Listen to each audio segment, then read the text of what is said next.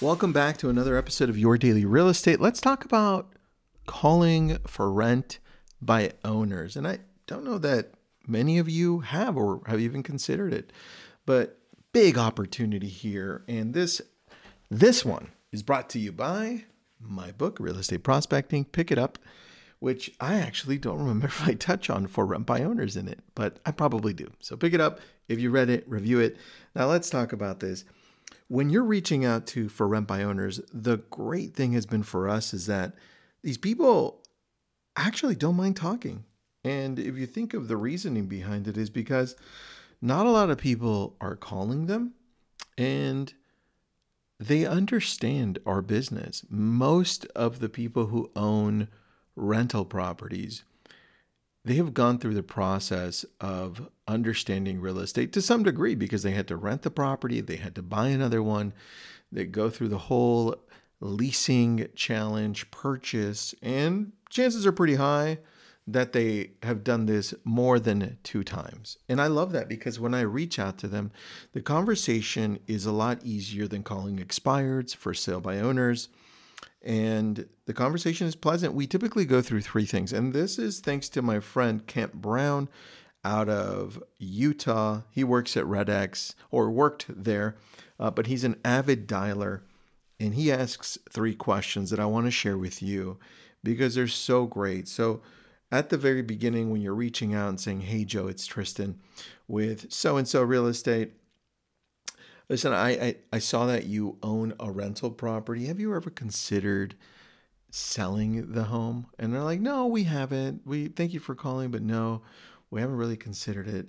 Uh, the next question then would be you don't just say, well, thank you so much. We'll call you back later, or thank you, I appreciate it, and hang up. There's another question here, and that's that. Great, thank you for answering that. Now, are there any other properties that maybe are underperforming or that are giving you a hard time. And then you just wait and listen and say, well, you know, not underperforming, but there's one out there that's not doing well. And we did this, we tried this exact thing. And that's just question number two. Wait till we get to three. We tried this one, and the owner of the property I was calling said, Look, I've been having a really hard time with this other one that I have. Same city, uh, different situation, but I can't get that one rented. And we're actually thinking of selling it. And I was like, well, there you go. Uh, beautiful line. I love this one. Now, if they do answer no to this one, or even if they answer yes, you still want to ask the third one um, where they're saying no. Third question is, that's great. That's awesome. Thank you. Whatever. Uh, well, when do you plan on adding another property to your portfolio? And then you're doing two things there. One, you're probing to see if they're if they've considered buying another property.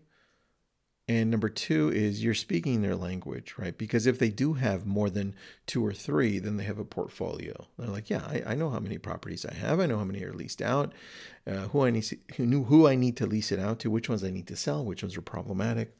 The point is, you ask these three questions and you dig deeper. A lot of the times we stop with one hey, I'm calling about your property on 123 Main Street. I saw that it you were leasing it or that it was owned, but you couldn't lease it. Or I saw that uh, you had bought it a while ago and you're leasing it out now, right? And then have you ever considered selling it? And then they say no, and then that's where you stop. The problem is that you are leaving so much more on the table when it comes to these owners who have a lot of properties or even maybe just one extra one. The point is ask those three questions and to answer the question that you're thinking is where do I grab for rent by owners? We go two different places. One of them is REDX. Uh, we subscribe to them monthly, so that's them. And number two is we go on Zillow and we look for rentals and then depending on the one we click You'll find some, if you scroll down on each property, you'll find some that said listed by property management, listed by an agent, and then you'll say you'll see the one that says by owner or listed by here's the owner, and it gives you their phone number. So Great way of doing it. We've dialed both for years and we've had great success. So hopefully that helps. I'll talk to you tomorrow.